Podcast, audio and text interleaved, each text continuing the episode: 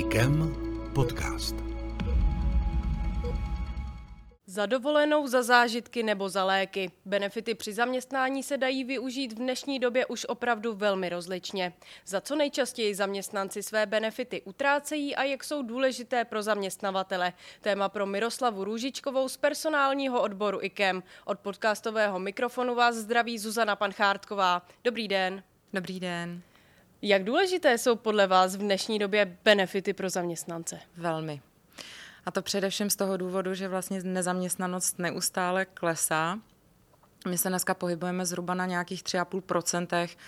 Eh, ta predikce do roku 2023 není o moc pozitivnější, protože se budeme pohybovat někde mezi 3,7 3,9. Eh, samozřejmě v oblasti zdravotnictví je to ještě složitější, ale jsme stejná společnost jako kterákoliv jiná takže se nás týkají vlastně tyhle ty problémy úplně stejně. Uh, takže benefity ano, benefity jsou nesmírně důležité pro zaměstnance a v podstatě, když to řeknu úplně lidově, zaměstnavatelé se dnes mohou přetrhnout, aby nabídli co nejširší nabídku a především vlastně vyslyšeli uh, ty potřeby a přání dnešního zaměstnaneckého trhu. Jak ta nabídka vypadá? Jak moc se to změnilo, když to porovnáte třeba před pár lety? Co všechno přibylo a přibývá? Eh, tak vzhledem k nastupujícím mladým generacím eh, se čím dál tím víc jakoby orientují ty benefity na eh, work-life balance.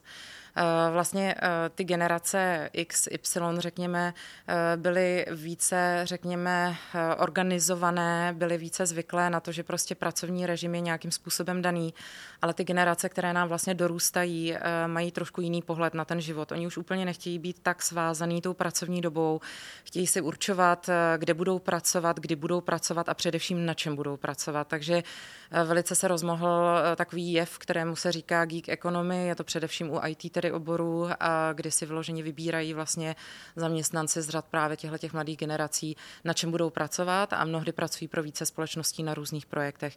Takže změnilo se to právě v tomto ohledu velmi, proto vlastně home office, a pružná pracovní doba, větší dovolená už dneska nejsou nic neobvyklého, dokonce jsou i společnosti, které dávají jako benefit neomezenou dovolenou, protože jsou si vědomi, že když vlastně manažer vedoucí správně funguje, zastává správně roli, ví, co jeho tým má dělat, co musí splnit, eh, má dané nějaké cíle, tak stejně ti zaměstnanci samozřejmě nemohou zůstat tři měsíce v kuse na dovolené, protože by to jaksi nezvládli, ale zároveň tím vlastně mentálně dávají těm zaměstnancům volnost v tom, aby si určovali, eh, kolik času na té dovolené stráví.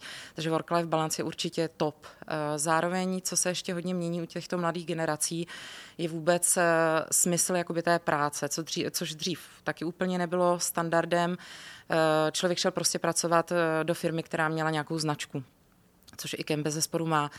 Dneska se už dívají více ti mladí na to, eh, zda jim ta práce, to gro, ten biznis vlastně té společnosti dává smysl. Takže je strašně důležité, aby jim ta práce dávala smysl, aby měli čas žít svůj vlastní život.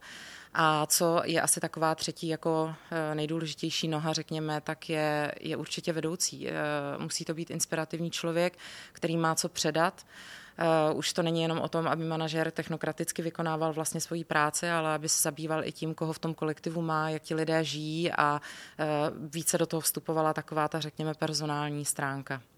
Jak moc se to tedy změnilo z pohledu toho náborového nebo té náborové strategie? Eh, jak to vypadá vlastně? Jak, jak přemýšlej? Vy jste to teďka trošku nakousla, pojďme to ještě trošku zopakovat. Hmm. No, eh, je to tak trošku rvačka, už eh, vlastně nelovíme ty kapry v tom eh, narvaném rybníku. Je to o tom, že kdysi 15-20 let zpátky šel kandidát na pohovor a de facto přesvědčoval zaměstnavatele, aby ho vzal. Dnes se ty strany vlastně otočily, spíše zaměstnavatel přesvědčuje toho kandidáta, aby nastoupil. Eh, říká se, bohužel zlý jazykové tvrdí, že kvalitní člověk, kvalitní zaměstnanec je zaměstnán. Takže eh, to, co vlastně se dneska pohybuje jako volně na trhu, je buď náhoda, aktuálně přechodný čas, anebo to prostě nejsou zaměstnanci, které ve své společnosti chcete mít.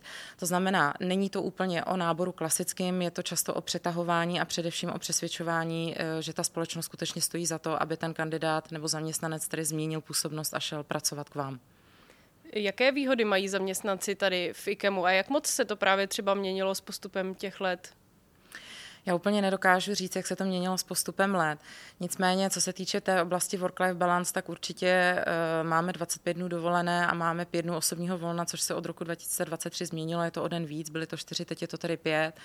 Eh, co se týče IKEMu, tak je to samozřejmě péče zdravotnická, nadstandardní. Eh, máme tady samozřejmě jídelnu, což je obrovská výhoda, protože je tam dotovaný oběd.